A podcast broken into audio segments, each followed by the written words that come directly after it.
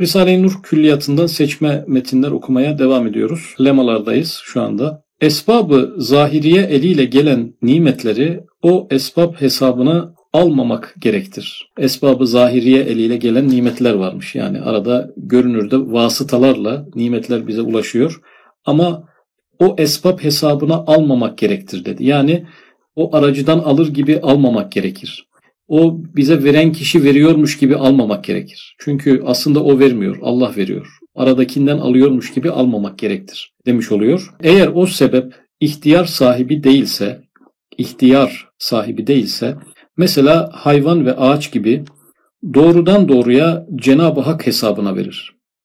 Şimdi burada konuyu ikiye ayırdı arkadaşlar. Yani bize nimet veren iki grup varlık var. Biri ihtiyar sahipleri, biri de ihtiyar sahibi olmayanlar. İhtiyar sahibi olmayanlar kimler? Mesela açlar, hayvanlar gibi. Kendi iradeleriyle bize vermiyorlar. Arı bal yaparken bize vermek için yapmıyor. E, tavuk yumurtlarken bize versin diye yapmıyor. E, öyle bir iradesi yok. İhtiyar irade sahiplerinden aldıklarımız nimetler var. İrade sahibi olmayanlardan aldıklarımız var. İlk cümleye irade sahibi olmayanları koydu. Madem o lisanı hal ile Bismillah der sana verir. Sen de Allah hesabına olarak Bismillah de al. Yani zaten varlıklar irade sahibi değilse Bismillah demiş oluyorlar. Birinci sözü hatırlayacak olursak arkadaşlar her şey manen Bismillah der diyordu. Her şey manen Bismillah der diyordu. Burada manen kelimesi lisanı halle e, e, eşitlendi. Madem o lisanı hal ile Bismillah der sana verir sen de Allah hesabına olarak Bismillah de al. Eğer o sebep ihtiyar sahibi ise bazen insanlar bize bir şey veriyorlar. O Bismillah demeli sonra ondan al yoksa alma. Yani zaten e, tabiattaki varlıklar bize besmele ile vermiş oluyorlar. E, verme noktasında problem yok. Bugünkü problemimiz ikiye ayrılıyor. Verenlerin problemi bir de alanların problemi. Verenler Bismillahlı mı, Bismillahsız mı? Zaten tabiat, hayvanlar, bitkiler bunlar Bismillahlı varlıklar. Zaten verirken Bismillah demiş oluyorlar. Ama konu bu sefer insanlara geldi. Bismillah demeyen insanlara geldi. Bu sefer onlardan illa alacaksak o Bismillah demeli sonra ondan al yoksa alma demiş oldu. Burada yine birinci sözdeki tavsiyeyi hatırlamakta fayda var. Ee, ne diyordu orada? Allah namına vermeliyiz, Allah namına almalıyız, Allah namına vermeyen gafil insanlardan almamalıyız diyordu. Şimdi bir de Üstadın hediye alma işini izah ettiği bir mektup var hatırlarsınız. İkinci mektup. Hediye alma işinin bazı sebeplerini izah ediyordu. Orada da o sebeplerden biri şuydu. Halbuki ekseriya ya veren gafildir, kendi namına verir, zımni bir minnet eder.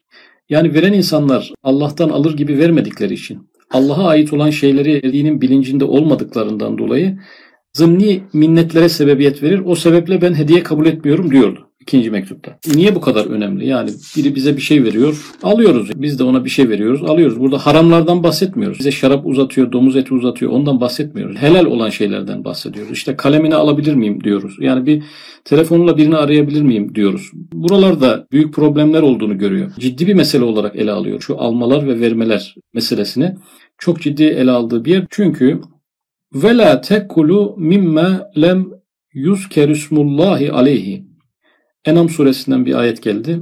Üzerine Allah'ın adı zikredilmeyen şeylerden yemeyin.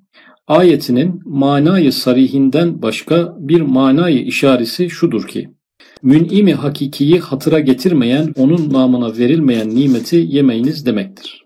Demek ki arkadaşlar bu Allah namına vermeyen almayınızı Kur'an-ı Kerim söylüyormuş meğer. Ama biz o ayeti hiçbir zaman böyle düşünmemiz kolay değil yani. Çünkü bu ayet Allah'ın adı anılmaksızın bize ulaşan şeylerden yemeyin diyor. E, tabii ki bu hayvan kesmeyle, hayvan boğazlamayla alakalı ayetlerin bir devamı olduğu için e, besmelesiz hayvan eti yemeyin. Besmelesiz kesilmişse yemeyin şeklindeki bir ayeti Üstad Hazretleri manayı sarihi dedi. Yani açık manasının haricinde manayı işari, işari manalar vardır. Neymiş aslında? Bu ayete Üstad Hazretleri bir meal yaptı. Mün'imi hakikiyi hatıra getirmeyen, ve onun namıyla verilmeyen nimeti yemeyiniz. Konuyu etten çıkardı, hayvandan çıkardı. Daha geniş bir ayet olduğunu e, ifade etti. Nimetin görevi neymiş arkadaşlar? Allah'ı hatırlatmakmış. Yani nimet Allah'ı hatırlatmak için. Nimetin değeri nereden kaynaklanıyor veya nimetin görevi nedir? Nimet niye vardır veya niye bu kadar çeşitlidir? Allah'ı hatırlatmak için. Dolayısıyla Nimetin Allah'ı hatırlatması için de veren Bismillah demeli, alan Bismillah demeli ki nimet hatırlanmış olsun, nimet nimet olsun. Bunu Enam suresinin ayetinden Üstad Hazretleri farklı bir derinlik kazandırarak sunmuş oldu. O halde hem veren Bismillah demeli hem alan Bismillah demeli. Eğer o Bismillah demiyor fakat sen de almaya muhtaç isen, sen Bismillah de onun başı üstünde rahmet ilahiyenin elini gör, şükür ile öp ondan al. Şimdi üniversitede hoca bir eğitim veriyor. Biz de bu eğitimi almak zorundayız. Bismillah diyerek vermiyor. Yani Allah namına vermiyor. Alma. Ama almak zorundaysan nasıl alabilirsin? Onun başı üstünde rahmeti ilahiyenin elini gör. Hoca ders anlatırken hocanın başı üzerinde aslında bu bilgileme nasip eden Allah'tır. O bunun farkında olmasa da ben bunun farkındayım diyerek bir tefekkür e, yürüteceksin diyor. Gör diyor yani. Demek ki burada bir tefekkür olacak. İki, şükür ile öp. Yani gör ve şükret. Bir memnuniyet, şükür ifadesi gerekiyor. Üçüncü aşama ondan al. Bu sefer alabilirsin. Yani üç şey yapacağız. Allah namına vermeyenlerden. Birincisi o nimeti göreceğiz. Orada bir nimet var. İkincisi Allah'ın verdiğini göreceğiz ve şükredeceğiz. Üçüncüsü de ondan sonra alacağız. Her önüne gelen bilgi veriyor. Birisi başka bir şey veriyor. Biri bir hediye veriyor. Her önüne geleni alırsak Allah namına vermeyen bu insan maneviyatımızı felç ederler. Ama bir yöntem söylüyor. İlla almak zorundaysan ki almak zorundasın yani orada o dersi almak zorundasın. O eğitimi bitirmen lazım. Oradan mezun olman lazım. Sen kendin gör diyor. Sen kendin tefekkürü yap. Yani nimetten inama bak. İnamdan münimi hakikiyi düşün. Nimetten nimet verene git. Hakiki nimet verene git. Bu düşünmek bir şükürdür. Arkadaşlar şükür ibadeti elhamdülillah onun belki lafzıdır ama hakikati bir düşünmektir. Bedava bir ibadet. Yani belki ibadetlerin en sevaplısı, en çok kazandıranı, en az emek verileni düşünmek. Zaten biz düşünmüyor muyuz? Akşama kadar bir sürü şey düşünüyoruz. Şükür üzere düşündüğün zaman bunlar ibadet. Yani bu düşünmek bir şükürdür. Her önüne gelen nimeti tefekkür ede de ibadet sevabı kazanma ihtimali söz konusu şükürle. Bu düşünmek bir şükürdür diyerek aslında ibadetlerin en kolayı ve en çok ecir kazandıranı önümüzde bir imkan olarak duruyor. Ama biz düşünme çok basit yapıldığı için buradan çok da bir ibadet çıkmaz zannediyoruz. Halbuki en derin ibadetler oradan çıkıyor. Sonra o zahiri vasıtaya istersen dua et. Çünkü o nimet onun eliyle size gönderildi. Burada bize bir ahlak verdi. Nimetleri bize insanlar vermiyor. Allah veriyor. Burada tabii bir nezaketsizlik olma ihtimali doğuyor. E, Allah'tan gelen nimeti düşüne düşüne aradaki aracıları bir kıymetsiz ve değersiz gibi görme önünü almak noktasında e, dua et diyor. Ona da dua et. Neden dua et? Çünkü Allah o nimeti birçok e, vasıtayla gönderebilecekken o vasıtayı seçti. Allah'ın bir seçimi var yani. Cenab-ı Hak seçmiş o kişi üzerinden bize o nimetin ulaşmasını. ilahi bir seçim söz konusu olduğu için o seçimin yüzü su ona dua et. Esbabı zahiriyeyi perestiş edenleri aldatan yani bu sebeplerin bu görünürdeki sebeplerin hani esbab perestlik Üstad Hazretleri diyor ya eskiden putperestlik vardı. Sonra nücum perestlik vardı. Yıldızlara bir tesiri hakiki verme. Günümüzde suret perestlik var yani. Tür insanlar artık hayatta daha fazla etki sahibi olmaya başlıyorlar. Suret perestlik yani sureti güzel göründükçe insanlar ona tapmaya başlıyorlar. Bir de ne diyor? Esbab perestlik. Olayları sebeplerden bilme. Böyle bir hastalığa tutulmuş, böyle bir asrın içerisindeyiz. Bunlar niye böyleler? İki şeyin beraber gelmesi veya bulunmasıdır ki iktiran tabir edilir. Birbirlerine illet zannetmeleridir. İktiran. İktiran arkadaşlar bir bitişiklik demek. Yani beraber gelmek, beraber yaratılmak demek. Mesela yumurta tavukla yaratılıyor. İşte meyve ağaçla yaratılıyor. Hep öyle yaratıldığı için. Bazı meyveler de uzaydan düşseydi yukarıdan aşağıya sürekli ağaç görmek, meyveyi hep ağaçta görmek iktirandır. Yani bitişik nimet. Meyve ile ağaç bitiştirilerek yayınlanıyor. Bitiştirilerek varlık sahasına çıkarılıyor. İkisi de Allah'ın birer mahluku. Ama bitişik yaratım sahasına çıkınca biz onları en yakın sebepten bilme gibi bir rahatsızlığı var insanın. Yani bir elma en yakın nereye yakın? Ağaca. Ağaca bitişik o zaman bu ağaçtan çıkıyor gibi bir fikre sebebiyet veriyor. Bu iktiran. İktiran doğru kelime, illet yanlış kelime. Yani bu elmayı ağaç yarattı.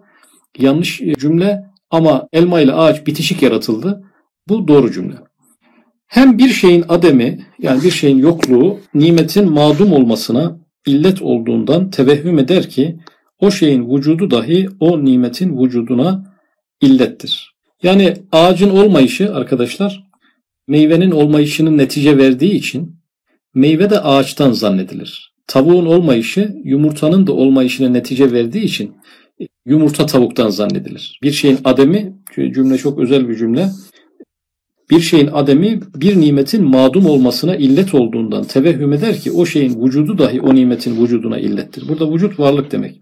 Şükrünü, minnettarlığını o şeye verir, hataya düşer. Çünkü bir nimetin vücudu o nimetin umum mukaddematına ve şeraitine terettüp eder. Halbuki o nimetin ademi bir tek şartın ademiyle oluyor. Yani bir şeyin varlığı için, meyvenin varlığı için ağaç haricinde binlerce şeye daha ihtiyaç var. Güneşe de ihtiyaç var. Uzaya da ihtiyaç var. Samanyolu galaksisine de ihtiyaç var.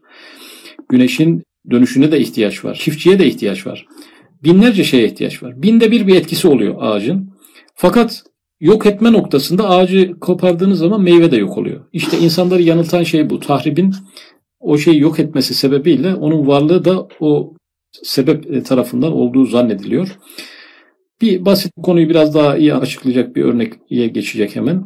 Mesela bir bahçeyi sulayan cetvelin deliğini açmayan adam o bahçenin kurumasına ve o nimetlerin ademine sebep ve illet oluyor. Fakat o bahçenin nimetlerinin vücudu o adamın hizmetinden başka yüzer şeraitin vücuduna tevakkufla beraber illeti hakiki olan kudret ve irade-i Rabbaniye ile vücuda gelir. Şimdi bahçenin musluğunu adam kapalı unuttu bir mevsimde bahçe çürüdü. Sonra diyebilir miyiz ki ya bu bahçeyi yeşerten bu kanaldan gelen sudur diyemiyoruz. Neden diyemiyoruz? Su haricinde bir sürü şey oluyor. Binlerce şey daha lazım. Ama o binlerce şey de yetmiyor arkadaşlar. Burada bir ek bir kelime var. Kudret ve irade-i Rabbaniye olacak. Burada asıl işin rengi noktası şu. Bir şeyin varlığı için her şey lazımdır. Kainattaki her şey. Ama her şey de yeterli değildir. Yani elmanın varlığı için uzayda ve evrende şu an ne varsa hepsi lazımdır. Ama kudret ve irade-i Rabbaniye olmayınca o bütün her şey yan yana gelse gene de o e, neticeyi vermez. Ne oldu? Aslında bir yalancı vasıta var ağaç. Bir biraz daha az yalancı bir vasıta var bütün kainat ama hiçbiri değil arkada kudret ve irade-i Rabbaniye olması gerekiyor. İşte bu mağlatanın ne kadar hatası zahir olduğunu anla ve esbab perestlerin ne kadar hata ettiklerini bil. Evet iktiran ayrıdır, illet ayrıdır. Bir şeyin beraber gelmesi başkadır, o şeyden kaynaklanması başkadır. Bir nimet sana geliyor. Fakat bir insanın sana karşı ihsan niyeti o nimete mukarin olmuş, bitişmiş. Fakat illet olmamış. İllet rahmeti ilahiyedir. Bir insan yardım etme niyeti, niyeti illet değildir diyor. İktirandır. İllet nedir? Rahmeti ilahiyedir. Cenab-ı Hakk'ın şefkati illettir. İşin kaynak noktası odur. Yani iktiran birlikte bitişik yaratılma. Cenab-ı Hakk'ın rahmetiyle bitiştirilmiş. Dolayısıyla arkadaşlar evet o adam ihsan etmeyi niyet etmeseydi o nimet sana gelmezdi. Fakat mezkür kaydeye binaen o meyli ihsan o nimete illet olamaz. Meyli ihsan insandaki iyilik yapma e, meyli o nimete illet olamaz ancak güzel şeraitin şartı olabilir. Bize iyilik yapan insanları da bu noktada düşünmek lazım. Onları da ikiye ayıralım. Yani dünyevi iyilik yapanlar, uhrevi iyilik yapanlar. İkisi de Allah'ın bir lütfudur. Ama bize iyilik yapan insanların iyilik niyetinden dolayı bunlar olmamıştır. Allah'ın bize bir iyilik yapma iradesinden dolayı o vasıtayı kullanmıştır. Başka vasıta da kullanabilirdi. O yüzden sen olmasan yaşayamam. Sen olmasan ne yapardım? Sen bana sahip çıkmasaydın benim sonum ne olurdu? gibi düşüncelerin hepsini bu noktada artık büyük bir günaha doğru konu gidiyor. Şimdi burada arkadaşlar birinden gördüğümüz iyilikleri ne yapacağız? Duaya dönüştürmek, o kişiye olan bir duaya dönüştürmek ve tebrik. Tebrik de bereketlendirme. Biri bana iyilik yaptığı zaman bileceğim ki bu iyiliği Allah yaptı, bu kişi bir aracıdır. Fakat o aracıya da teşekkürü de geçiyor Üstad Hazretleri. Dua etmek yani. Karşılık vermek. Hadis-i şerif var. Yapılan iyiliğe karşılık verin, veremiyorsanız dua edin. Bu dua zaten en büyük karşılıktır. Tebrik etmek de o kişiyle alakalı bir berekete vesile olsun diye bunu bir duaya çevirmektir. Dolayısıyla Üstad Hazretleri siz bana minnet etmeyin, bana dua edin. Yani beni, beni tebrik edin, ben de sizi tebrik ediyorum dedi. Bu dördüncü meselede gafletin ne kadar dereceleri bulunduğu anlaşılır.